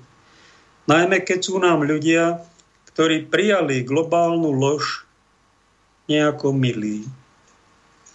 A je ešte nepríjemnejšie cítiť sa v našej cirkevnej komunite ako diskriminovaní a ostrakizovaní, čiže vytláčaní na okraj a nejakým spôsobom perzekovaní, prenasledovaní. O to viac, ak je vnímané, ako sa ideologické sploštenie záležitosti u mainstreamu prejavuje už aj na strane biskupov a najvyšších špičiek hierarchie. No ktorý z biskupov sa takto otvorene vyjadruje? V tomto má najväčšiu odvahu, ale niekedy strieľa aj vedľa. No sami hľadajme, čo je tu prorocké, čo je tu presné a čo je tu trocha aj už vedľa, trefou vedľa. Pokračujem v liste. Realita je úplne odlišná, ak ju nechceme prijímať, dostávame sa do kognitívnej disonancie, ktorú sme tu už mali od pána docenta Bambuloviča, ktorý nám povedal, že keď si niekto nepovie slovo prepáč, tak má túto už psychiatrickú poruchu osobnosti, kognitívnu disonanciu, neschopnosť si priznať chybu. Tuto je to v nejakej inej súvislosti. Dostávame sa do kognitívnej disonancie, ktorú sociálna psychológia rozsiahlo študovala. Realita je nielen odlišná, ale diametrálne odlišná od toho, čo nám bolo povedané, že bude pre nás lepšie. A ak jej chceme porozumieť, rozpoznať ju, čeliť jej a bojovať s ňou zo všetkých síl, tiež preto, že modus operandi, teda spôsob riešenia, ktorým boli podobné prípady riešené už v priebehu histórie, je v podstate rovnaký. A teraz pozor, držte si klobouky, jedeme z kopce. Vžite sa do pozície priaznivcov veľkého resetu. Začneme teda z pohľadu tých, ktorí tento komplot zorganizovali, a nie tých, ktorí ho nevedomky podstupujú. Ak sa vžijeme do kože Billa Gatesa, Georgea Sorosa alebo Klausa Schwaba, nebude ťažké pochopiť, že ak bezohľadne oznámime, že sme sa rozhodli zdecimovať svetovú populáciu prostredníctvom génového séra, s najväčšou pravdepodobnosťou nezískame súhlas más ani podporu inštitúcií, pretože náš kriminálny plán by vyvolal zburu a predovšetkým by odhalil tieto temné plány. Odkryl naše karty. Rozhodli sme sa teda vyrozprávať krásny príbeh v úvodzovkách o globálnej povinnosti, ekologickej udržateľnosti, inkluzivite, odolnosti v tvárov tvár novému vírusu, ktorý sme pravdepodobne sami vytvorili vo Wuhanskom laboratóriu. Sami ho financovali a prezentujeme ho ako smrteľnú pandémiu, ktorá vyžaduje okamžité opatrenia zdôvodnené zdravotnou starostlivosťou.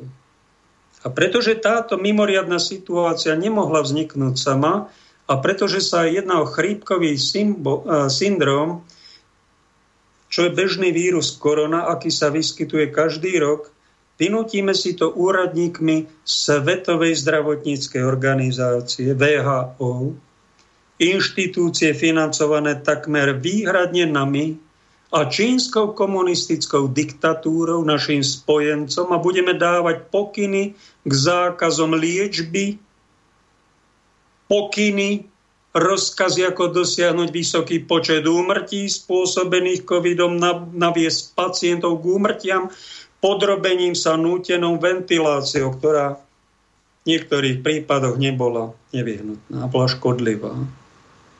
Je zrejmé, že farmaceutické spoločnosti, ktorých akcionári sme sami, prostredníctvom investičného fondu BlackRock, čierna skala, majú všetok záujem na výrobe vakcín bez povinného overovania, ktoré trvá 10, niekedy 15 rokov, sa dozviete inde. Pretože ak liečba je zakázaná, je možné upustiť od zákonov na ochranu verejného zdravia a vakcíny, vlastne tieto génové séra, možno povoliť pre hurá experimentálnu distribúciu.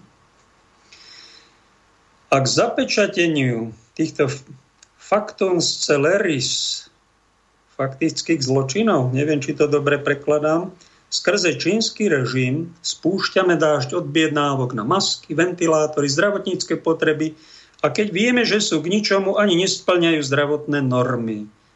Medzičasom naši tzv. Odborníci, takmer vždy bývali zamestnanci alebo pracovníci ústavu a poradenských spoločností, ktoré my sponzorujeme, budú šíriť paniku v médiách s tak absurdnými projekciami a desivými prognózami, zatiaľ čo novinári a televízni moderátori sa prostitujú svojim šéfom, odhodia profesionálnu etiku a povinnosť rešpektovať pravdu za každú cenu. Ale vieme dobre, že peniaze a slávu si môžu ľahko kúpiť kurtizánskou spoluprácou, to je krásny výraz, eufemistický, a mlčaní mnohých osôb, najmä ak nám dlhuje svoje miesto, ak sme akcionári médií, ktorých pracujú, alebo hlavnými držiteľmi reklamného priestoru. Zároveň zabezpečujeme, aby verejné prostriedky boli prideľované na financovanie médií s implicitným záväzkom šíriť oficiálne podanie, cenzurovať akýkoľvek nesúhlasný hlas. Tak tu hovorí veľmi presne prorocky, čo sa deje. Podobné zmýšľanie máme mnohí, tak toto vnímame, že to není normálne, čo sa s týmto covidom deje, aká je tu mediálna propaganda, umelo vypustené a umelo zavakcinujme čo najviac ľudí a ignorujme zdravotný postih. A čo je zaujímavé, že mnohí ľudia to neprekukli s titulmi. Mnohí aj v úradoch cirkevných. Oni to paštia, že to je prírodné, že to je účinné a že to je správne. Nič, žiadna kritika. Chodia sa tí radiť pred Boha. Však to je zákernejšia ideológia ako komunizmus s nacizmom spolu. Čo je zaujímavé, keď tu bol komunizmus. V 1937 pápež Pius XI presne zdiagnostikoval, že toto není dobré. Ani nacizmus, ani komunizmus. Boli encykliky dve. Proti komunizmu, nacizmu. Mali v tom jasno pápeži. Zaujímavé, terajší pápež, ako keby je tu ropucha liberalizmu. Ako keby mlčal, kto vie prečo, ako keby s nimi spolupracovala. Za toho pán arcibiskup Viganò pranieruje, karhá, až mám pocit, že ho aj odsudzuje, čo už sa mi zdá nie kresťanské. Keď sme boli bratia, tak by sme aj toho pána arcibiskupa napomenuli a spoločne niečo vypracovali, ale vidíte, že aj on je pravdepodobne dosť osamelý. Sledujú ho mnohí, a jeho kolegovia arcibiskupy ho sledujú, ale čušia. Nevyjadrujú sa. Niečom aj súhlasia, ale mlčia a zakončia to tým, však on prestrelil, on útočí na pápeža, to musí byť všetko zlé. Ozaj tam je všetko zlé. A čo takto sa troška zamyslieť nad odstavec za odstavcom, vetu za vetou a vytriediť tam. Toto je veľmi dobré, toto je také obyčajné a týmto nesúhlasím. A nejak sa verejne napríklad k tomu vyjadriť. Myslíte, že by to bolo proti kresťanským hodnotám? Proti slušnému správaniu? Alebo že by sa viacerí tí biskupy a vydali by nejaké vyhlásenie, ocenili by plusy a napomenuli by ho za mínusy? Že by to bola nekolegialita. Skorej toto je nejaký veľmi divný, podivuhodný. Podivuhodne sme my nejako individualizmom. Aj falošnou synodalitou alebo mlčaním navzájom postihnutý. Kto vie, či to nepatrí tiež k tej veľkej apostáze, veľkému odpadu, ktorý na viacerých miestach v mariánskych zjaveniach je predpovedané, že postihne aj našich hierarchov, aj mnohých. Väčšinu. Česť výnimkou. Pokračujem v liste. Zrejme, že destabilizácia spoločnosti, ktorú sme vytvorili, nám umožňuje prijímať zákony proti diskriminácii rasovej nenávisti a potláčať disent, Čiže odpor tých, ktorí sa cítia napadnutí a ohrození. A napokon zelená ekonomika. To znamená veľký reset. Najprv sa nám podarilo vytvoriť teror proti neviditeľnému nepriateľovi, umlčať nesúhlasné hlasy vedcov, to je podstatná veta. My tu máme len jeden typ odborníkov, ktorí majú v médiách, rozprávajú si, čo chcú a sú veľmi dobre zaplatení a hovoria veľmi silné polopravdy. A tí, ktorí hovoria druhú časť tej pravdy, tí druhí vedci, tí sú umlčiavaní, likvidovaní a mainstream o nich nechce ani počuť, ignoruje ich a bude za to ten mainstream a zodpovedný. Budete za to zodpovední. Ak tí vedci hovorili nejakú pravdu nepríjemnú, ktorá zachraňovala, ochraňovala ľudské pokolenie a zdravie ľudí. Nesúhlasné hlasy vedcov, intelektuálov a obyčajných občanov. Potom sa nám podarilo prinútiť ľudí veriť, že záchrana sveta závisí na vakcínach. Teraz sme schopní vydierať, to je krásne slovo, teraz sme schopní vydierať miliardy ľudí, ktorí sa chcú vrátiť k nejakej forme uvoľnenia uložených obmedzení. Musia vraj prijať zelený preukaz. Vôbec nemusia. Všetko je to naprojektované poloblázami, aby mohli cestovať do zahraničia, ísť na štadión alebo nakupovať. Tlak, ktorý sme vyvinuli na masy, je taký, že mnohí tieto formy kontroly príjmu, čo skoro dosiahnu aj implantáciu podkožného čipu, čo nám umožní uskutočniť náš plán. Vžíva sa pán arcibiskup do týchto svetovládcov. Filozoficky troška s odstupom, vidí si ďalej od svojho nosa a celkom trefne toto, čo som prečítal, aj pomenúva za nášho zdesenia, za nášho mlčania, za nášho ignorovania. A ja sa pýtam, ako jeden z kresťanov, jeden z kristovcov, toto je ten Duch Svätý v nás? Toto mlčanie? Toto zatlkanie, toto ignorovanie, nech žije nový svetový poriadok, nech žijú vakcíny, ktoré niektorí majú blíž a niektorí majú zoberú život. Nech žijú vakcíny, hurá, hurá. Nepripomína vám to, nech žije KSČ, dajte pozor, dajte pozor. Žijeme v nebezpečnejších časoch, ako bol nacizmus, aj ako bol komunizmus. Je tu liberalizmus v svojej prostej, nemravnej, bezbožnej podobe. Tlačí sa to do nás zo všetkých strán, aby nás to osprstelo. To už dodávam ja tieto hulváctvo. Prepáčte za tie výrazy, mohol som to zjemniť. Ja som tiež človek a tiež robím hriechy, hriešiky, aj sa potrebujem občas ospravedlniť. To všetko je teraz realitou. Ako očkovací pas, ktorý nemusí byť nutne obmedzený len na COVID, tak aj na elektronické platby namiesto hotovosti. Zjavenie apoštola Jána pripomína nám tento text 13.17. Nikto nemohol kupovať alebo predávať, ak nenesie túto značku šelmy. Blížime sa k tomu. Stačí teda stlačiť tlačidlo a my ho aj stlačíme, aby sa človek vyradil zo spoločenského života. Tak toto není moc perspektívne, čo? Je to strašne smutné. Radšej nevedieť, radšej sa niekde zabaviť vtipmi, radšej si vypiť 2 deci vínka, ako toto riešiť. Raz mi volal nejaký poslucháč z Prešova a začal mi toto riešiť do detailov a hrôzy, ktoré sa dejú.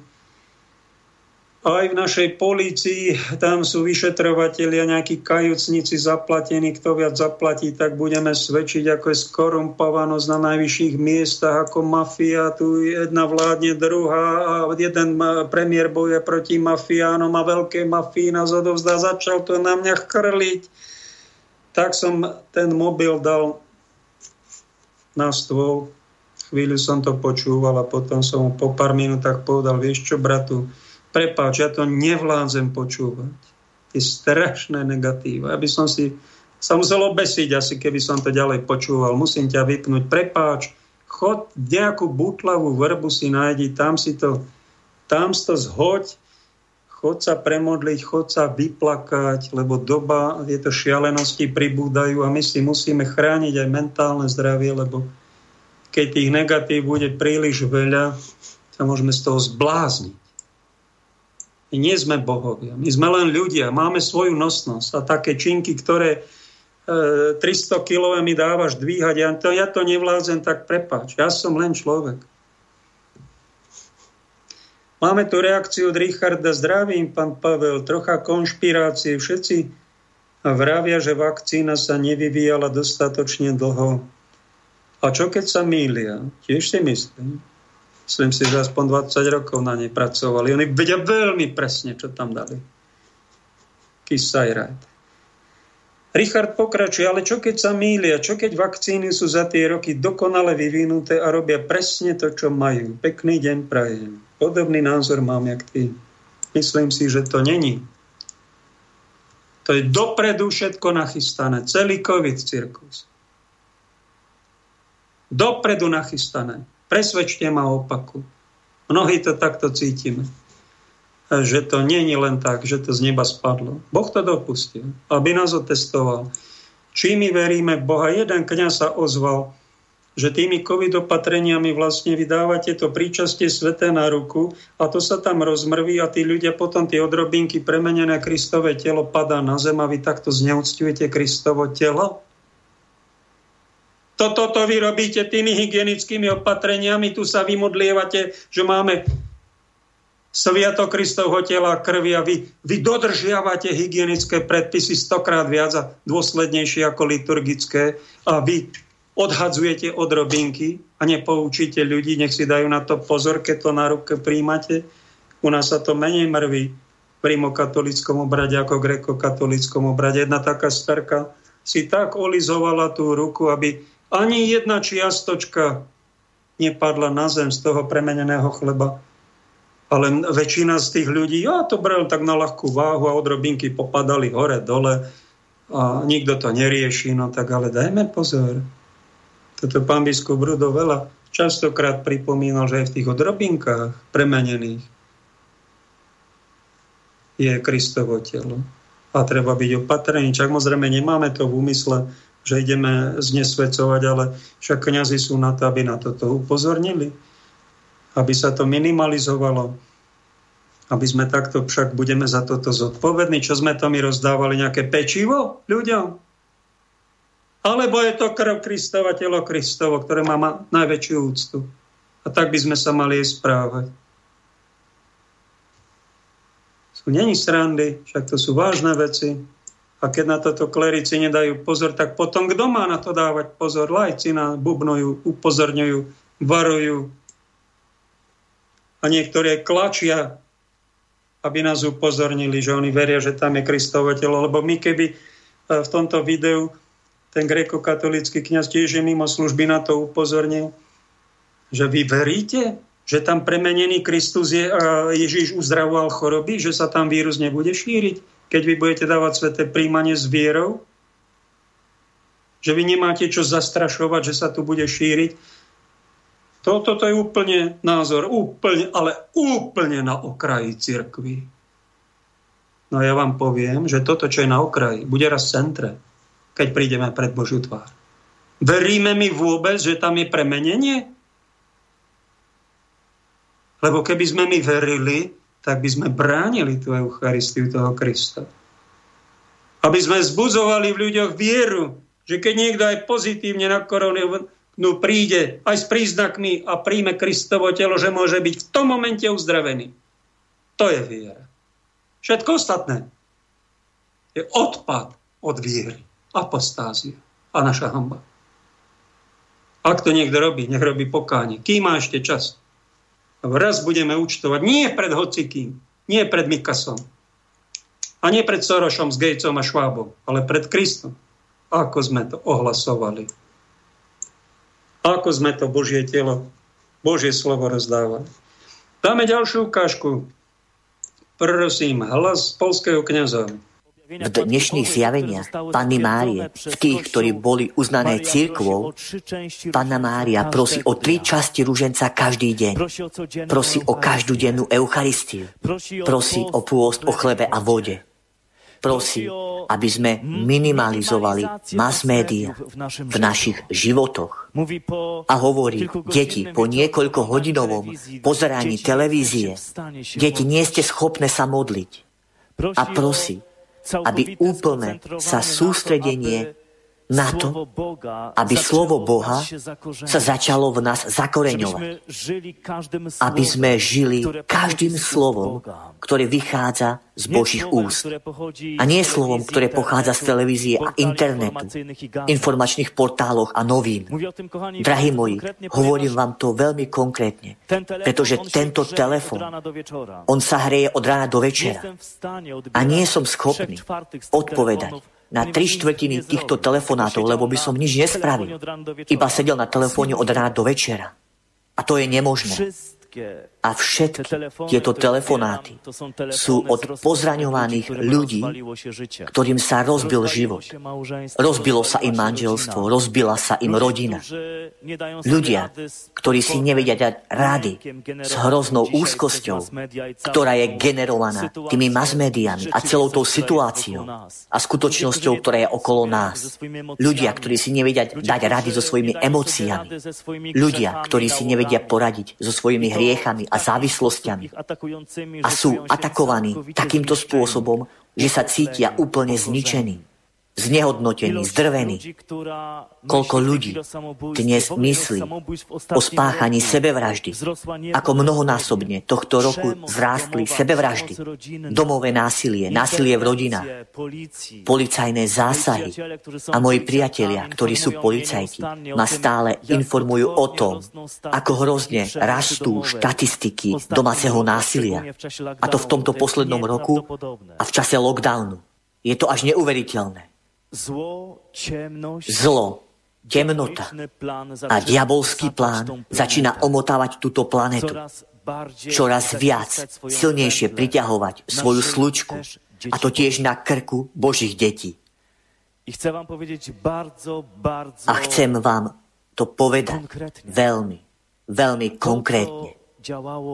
To, čo fungovalo niekedy, to, čo fungovalo 5, 10, 15 rokov dozadu, a tu mi ide predovšetkým o tvoju modlitbu a o tvoj vzťah s Bohom, dnes už to nebude fungovať. To, že sa dnes pomodlíš ráno či večer, to, že sa pomodlíš jeden alebo niekoľko desiatkov ruženca, pôjdeš na svätú omšu v nedeľu, to je len minimum, ktoré vo veľa prípadoch nebude vytvárať túto silnú ochranu pred zlom, ktoré dnes vzrástlo už do neskutočných rozmerov. A to je len začiatok týchto útrap. A čo sa stane, ak sa dnes nerozhodneš na túto novú úroveň vzťahu s Bohom? Veľa ľudí mi volá a prosí, Otče, prosím vás o hodinu rozhovoru, prosím vás o stretnutie. Prosím, aby ste sa nado mnou pomodlili. Drahí moji, rozumiem vám a spolucítim s vami.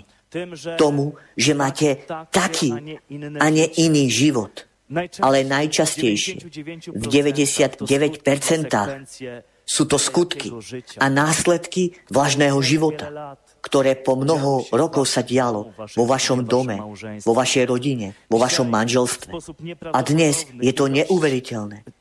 Koľko mám telefonátov s prosbou o stretnutie, lebo sa mi rozpadlo manželstvo, lebo moja žena ma už nechce vidieť, lebo môj muž odišiel s milenkou, lebo jednoducho množstvo toho je už neznesiteľné.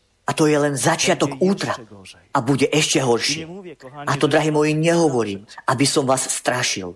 Hovorím to, aby som vás na to pripravil. Aby ste spravili rozhodnutie. Prosím vás, Otče, ja počúvam všetky vaše konferencie. Prosím vás o stretnutie. A prečo?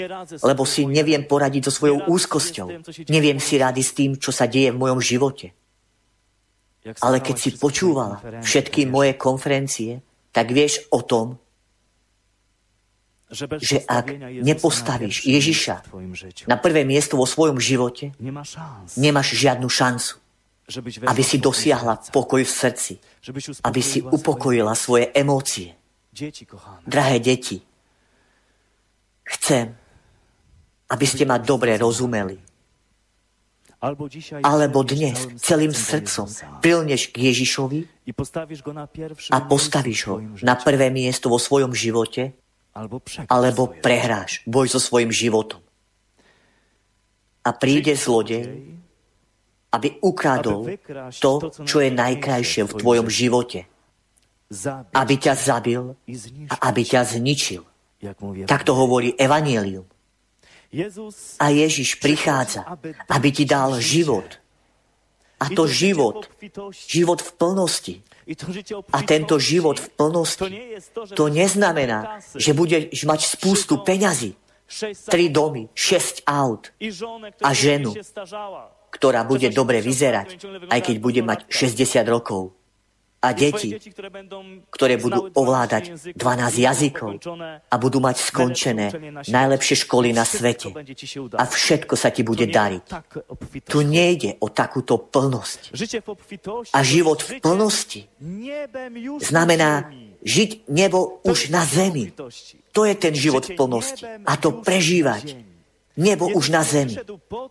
A Ježiš neprišiel preto, aby len dielom kríža nám otvoril nebo, aby sme po smrti mohli ísť do neba.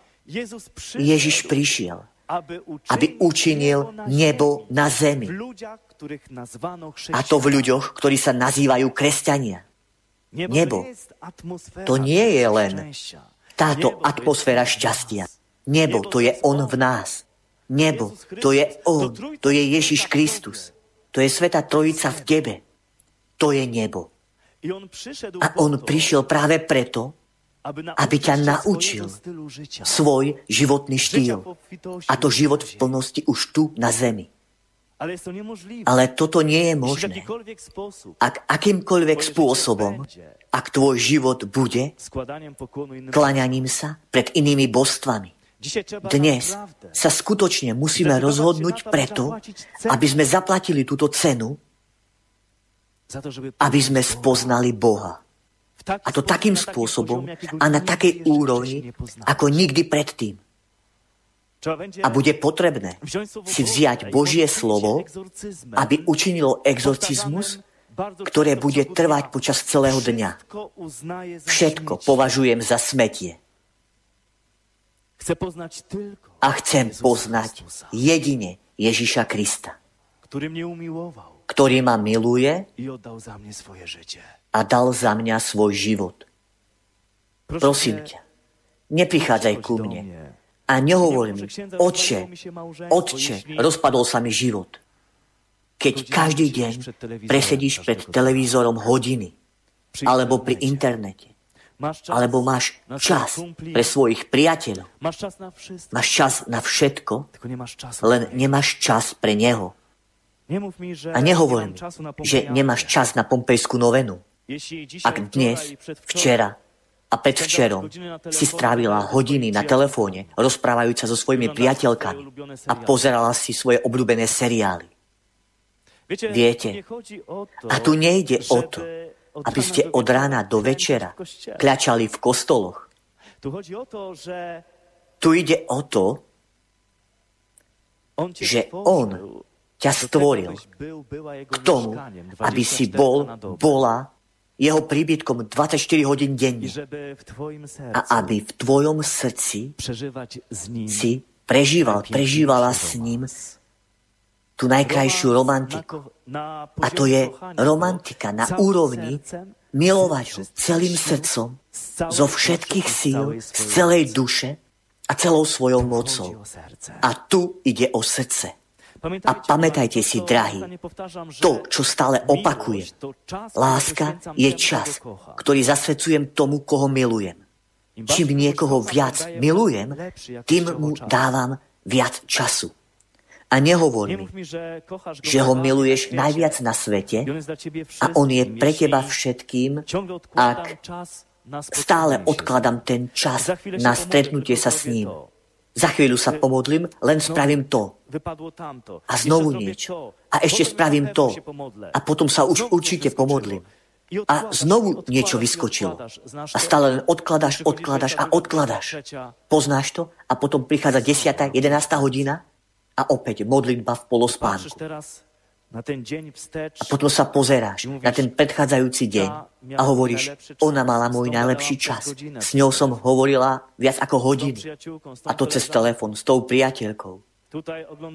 Tu som pozeral 3 správ. Tu som pozeral nejaký zápas. Tu som niečo pozeral na Facebooku. A ani som si neuvedomil, ako preletela hodina. Všetci mali tvoj čas. Všetko malo tvoj čas. Len nie on. On dostal len zvyšky. A to pred spánkom. 30 zazývaniami okrašlený tvoj desiatok ruženca. A takto to často vyzerá v našom živote. On prišiel, aby spravil revolúciu v tvojom živote. A aby si vstúpil do tohto projektu. Milovať ho celým srdcom, zo všetkých síl, z celej duše a z celej svojej moci. A táto láska, ak sa ňou obklopíš, ak ňu uveríš a ak ju začneš poznávať, premení tak tvoj život, že budeš žiť tu na zemi, tak ako v nebi. Svätý Ján, ten, ktorý je milovaný učeník, a tak sám seba nazval v Evanjeliu, pretože postavil všetko na tom, aby dýchal láskou Ježiša. A to 24 hodín denne, ktorý napísal list, kde povedal: a my sme spoznali a uverili sme láske, akú má Boh k nám. Tak to bol kňaz Poľska Dominik Milevský a jeho povzbudenia na duchovnej ceste. Pekne ďakujem tento týždeň Monike, Romanovi, Richardovi, Jozefovi a Miloslavovi za podporu tohoto projektu a môjho príbehu. Ďakujem vám za súcit, spomienku, podporu. Aby som mohol existovať, tak mi pomáhajú ostatní, od ktorých ani mnohých nepoznám, ani by som to nečakal. A od tých, ktorých som pomoc čakal, tak od tých sa mnohokrát človek pomoci nedostane a boja sa prejaviť nejakú solidaritu, nejakú pomoc, aj by mali z čoho, ale majú nejaký strach, sú spútaní. Aj toto je život viery. Nedávno som povedal jednému mužovi, dospelému, ktorý sa dal pokrstiť, že prichádzaš do cirkvi a nečakaj, že ti začnú tlieskať za to, keď budeš plniť Božiu vôľu. Priprav sa na to, že budeš skúšaný, testovaný. Aj my, kresťania, sme nie všetci Boží. Nerobíme vždy správne. Aj v nás pracuje hriech, nielen Duch Svätý. Niekto napríklad chodí do kostola a vypočuje si Božie slovo a tak si vždy povie, aký som ja úžasný, pekný, milý, dobrý. A áno, ten pán farár dobre povedal, pokarhal tých druhých. To platilo pre tých iných a on sa nemení, pretože on už dokonalý. On sa obdivuje, on je zamilovaný do seba, ale pozor na to, lebo to je hlavná vlastnosť Lucifera, že sa príliš do seba zahľadil a miloval a tak spíšnil, že si to ani neuvedomuje, nemal odstup od seba a tak sa mu ego nafúklo do obrovitánskych obludných rozmerov, že to vytvorilo peklo aj pre ostatné bytosti, ktoré podobne nasledovali. Podobne sa nám môže stať, že prídeme na adoráciu, že desi sa modlíme, a modlíme sa, nech sa stane moja vôľa. Pane Bože, ja chcem niečo, mám nejaký plán a nech sa to stane podľa mojej vôle, ako ja. Modlím sa tak, nech sa moja vôľa stane. No tak to je základná chyba. Základná chyba v duchovnom živote. Ja som rád, že ti to môžem pripomenúť, pretože ty si ešte Krista nestretol. Nestretol. Ty o ňom nevieš skoro nič. Podstata ti úplne uletela. Nasledovanie Krista je, a toho správneho života, teda voľba toho inteligentne, toto je úplná sprostota, čo som spomenul. Úplná sprostota, osprostenosť temnými silami. Či to je v ezoterike, či v kresťanstve, to je úplne mimo života. Skutočný život začína tam, keď sa začne modliť: Otče, čo si ty praješ? Čo je tvoja vôľa? V menších veciach si môžem rozhodnúť sám. Aj sa rozhodujem. Takých závažnejších sa poradím aj s kamarátmi, s priateľmi, so vzácnymi ľuďmi. Keď sú nejaké odborné veci, najlepšie s odborníkmi, a nielen s jedným typom odborníkov na vakcíny, ale s tými druhými, a tak sa potom rozhoduje. Keď sú veľmi vážne rozhodnutia v našom živote, tak nerieš to s týmito, čo som spomenul, ale rieš to s Bohom. Choď do ticha. My máme v katolíckej cirkvi taký krásny prostriedok, že máme kaplnky, kostoly, katedrály, tam bliká červené svetielko a je tam uložený najväčší poklad Eucharistie, ktorú dávajú kňazi ľuďom zadarmo. Nesmú si pýtať ani jeden cent za to najcennejší poklad, čo máme. Cennejší ako zlato a diamanty. Matka cirkev, aj títo kňazi či biskupy vás len pekne prosia, ak idete na toto sväté príjmanie, nechoďte tam so zlým úmyslom, s ťažkým hriechom, alebo že by ste to išli zneúctiť, ale s veľkou pokorou, s bázňou, pretože tu je veľké tajomstvo. Ideme na sväté príjmanie, ideme sa spájať s Kristom a ideme robiť niečo vážne. Ideme sa odpochabiť a ideme niečo vážne so sebou urobiť, aby sme sa premenili na Boží chrám, a chceme prosiť Pána, nech nám dá silu sa nejak obetovať za pravdu, za život, za kresťanskú hodnotu. A keď Eucharistia není iba na to, aby sme sa pekne obliekli do nejakej reverendy, vyobliekali sa do kroja a tam si pekne nábožne poklakli a tam sa akože modlikali, nejaký očenášik si tam povieme a budeme sa tam v zrkadle obdivovať, aký sme my úžasení, aký sme my dokonali. Ako, prečo tu nie sú tí ostatní, ale ja som tu a ja sa klaniam Pánu Bohu, aký som ja ten najlepší a najzbožnejší. No tak to je chyba. To je pýcha. To je hlúposť a slepota, ktorou sme ešte nejako opojení, a je to takáto droga. Z tohto sa my musíme oddrogovať. A keď ideme pred bohostánok, tak tam ideme poprvé sa stíšiť, pokľaknúť, uznať, že sme krehkí ľudia, slabí. Ale nejakú tú lásku sme schopní vyprodukovať. Tak, a tú najväčšiu lásku, ktorú máme, tak tam dáme v tom tichu tomu, komu to patrí, cez Krista. To je začiatok. No a potom, keď máme nejakú vážnejšiu vec, tak dáme takú otázku: Dobrý Bože, verím, že Pán Ježiš dokonale plnil tvoj plán, on to robil dokonale, ja to nerobím až tak dokonale, ale chcem ho, v tomto ho obdivujem a v tomto ho prosím, aby som sa dobre rozhodol pred situáciou, ktorá mi nastala. Či mám si zvoliť toto povolanie, alebo toto druhé. Či si mám vybrať tohto manžela, alebo si ho nemám brať. Či mám ísť do Ameriky a tam zarábať doláre, alebo mám tu zostať v Európe, a kde a čo mám robiť. Či mám odísť ako operka, kde si do Talianska a tam živiť rodinu, alebo radšej tu zostať a nejako živoriť a nejako sa pretlkať cez nejaké brigády. Poraď mi, Pane, čo mám robiť.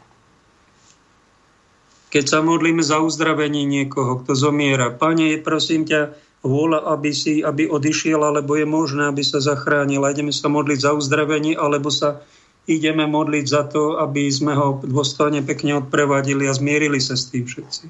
Sú veľmi vážne veci. A to sa modlíme a zostaňme ticho, dajme pár otázok a pýtajme sa. Keď ma posielali po 22 rokoch služby v cirkvi, bol som vtedy 9. rok v nemocnici, prišlo na mňa nejaké obvinenie a okamžite zareagoval ten správca diecézy, nebol to biskup, lebo ten nám zomrel, Rudolf, a bol to dočasný administrátor, ktorý asi pravdepodobne na to ani právo nemal, ale odvolal nás 6 kňazov, ja medzi nimi, a okamžite ma vyradil zo služby a Dal mi podmienku, pôjdeš do kláštora a pôjdeš k lekárovi. Ja som sa pýtal, k akému lekárovi? Že k psychiatrovi. A daj mi odpoveď do nejakých 5 dní. No tak som čakal a išiel som sa modliť pred Eucharistiu a tam som sa modlil. Čo je Otče, tvoja vôľa? Tak ako som sa to snažil celý kňazský život robiť, v tých vážnejších veciach to riešim v tichu, pred bohostánkom, dal som otázky a nehľadal som, že tam musí stať moja vôľa, že ja musím zostať v úrade. Nie, pane, keď ja mám odísť tam do toho Podolínca kláštora, ja tam pôjdem, ako mi povieš, mám tam odísť? Nie, nechoď tam. Dostal som takú odpoveď. A neuspokojil som sa jedenkrát, modlil som sa to, ja neviem, či bolo to dosť vážne rozhodnutie v mojom živote, možno som to dal 50 krát, možno 100 krát, nerátal som to, ale veľakrát a vždy mi nejako Duch Boží odpovedal, nechoď tam. No ale to potom neposluchnem akože predstaveného. Hoci to bolo neprávosti, čo urobil, ale tak mal by som ho poslúchať, ale tak mi dalo svedomie vnútro po dlhej modlitbe, dlhohodinovej, potom som už druhú časť noci zaspal, tak som mu to povedal na druhý deň, ten sa rozhneval, že často dovolujem ho neposlúchať. A bol taký, že bol veľmi arogantný, veľmi zlý. To bol ďalší znak toho, že nekonal v láske. Keď som mu dal nejaký list na odvolanie, ignoroval ho, žiadneho právnika mi nepredelil. Jednoducho neprávo za neprávosťou. Prišiel nám pán biskup nový za 3 mesiace, to som sa objednal na audienciu a ten mi zaujímavé kláštor nerozkázal ísť. Iba chcel, že by som doporučiť môžem, ale nerozkázal a psychiatra povedal, a vy psychiatra nepotrebujete. Ja dám vám odpoveď do 2 týždňoch. No pozrite. Čiže mi to vnútro dalo správne. Prišla mi odpoveď, vôbec nie kláštor, vôbec nejakého psychiatra, čo ma doteraz kňazi Banskej Bystrici ohovárajú, že som neposlúchol a že som asi psychicky postihnutý, lebo som odmietol vyšetrenie pred psychiatrom, ale hovorím, a to čo tam mám šaškovať? Alebo mi chcete našiť falošnú diagnózu a omlčať ma? Toto a takéto klebety vy roznášate? No tak to nerobte, lebo to je život tiež hriechu, za to nebudete požehnaní. Sa o kolegu nejakého zaujímajte a nešerte nejaké polopravdy, blúdy. A dal mi zaujímavé ísť do nejakej práce, opustiť faru, ísť do nejakej práce a robiť pokánie, študovať katolícku nauku a nájsť si nejakého prísneho spovedníka a tak som to všetko snažil sa splniť a za 0,5 roka sa pýtam znova do služby, to bolo už pred 8 rokmi a tam mi oznámil z ničoho nič, že budem preč mimo služby roky, čo ma vtedy veľmi bolelo a spracovával som to, dosť ma to bolelo a potom mi na takéto vysielania, čo som začal v podstate plniť, že mám nejakú tú prácu primeranú, a bolo toto ohodnotené, že to je iba negatívne, čo som odpovedal. Viete, čo ja počúvam pápeža Benedikta, ktorý povedal, kňazi, evangelizujte internet. Tak to skúšam 7 rokov robiť a bolo to ohodnotené. Toto, že to je iba negatívne, už sa so mnou nikto nezaoberá a ostatní o mne trúsia, že som asi nejaký zločinec, kriminálnik. A bolo to takéto, tiež som sa radil pred bohostánkom, aj sa radím, čo mám robiť. A mám z toho pokoj v duši. Lebo ak by som hľadal niečo len príjemné, alebo to, čo si praje nejaký predstavený, splašený, vyplašený, možno nahnevaný a porušujúci pritom hrubo kódex kanonického práva, aj Božie zákony, aj slušné správanie, či tohto ja mám nasledovať, no, tak keď to nenasledujem, tak som si zvolil druhú cestu, je to náročnejšie. Ďakujem vám za podporu, za pomoc, pretože aj takémuto služobníkovi málo kto sa odhodla pomôcť. Väčšinou ľudia riešia to, čo o vás niečo počuli. Počuli a čo ste počuli? Každý nejaký iný príbeh a keď sa konkrétne spýtam, že čo konkrétne, aký zločin človek urobil, tak všetci čušia, lebo nemajú dôkazy. No tak o čom to vy melete? O čom? Komu to vy slúžite? Klebetám?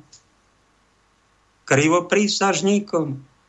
Porušovateľom cirkevných kánonov? Tým sa klaniate, ktorí sú nekajúci a slúžia svätej omše a nevedia povedať ani slovo prepáč, alebo sa vás absolútne roky nezaujímajú, len vás hodia cez palubu a ruky si tak očistia, už sme ho hodili tam medzi žraloky a to si myslíte, že ste služba Bohu? Však to o vaše kňažstvo ide, nie o moje, alebo Kristovo kňažstvo. V konečnom dôsledku vy takto skončíte. To, čo ste blížnemu urobili a nerobili ste z toho pokánie, to čaká vás. Tak choďte pred Boha a tam sa spýtajte, čo máme robiť, lebo cesta je, aby sme sa mali radi navzájom.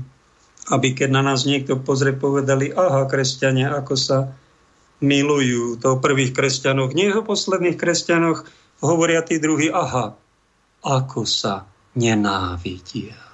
Ďakujem za pozornosť. Pekný zvyšok dňa.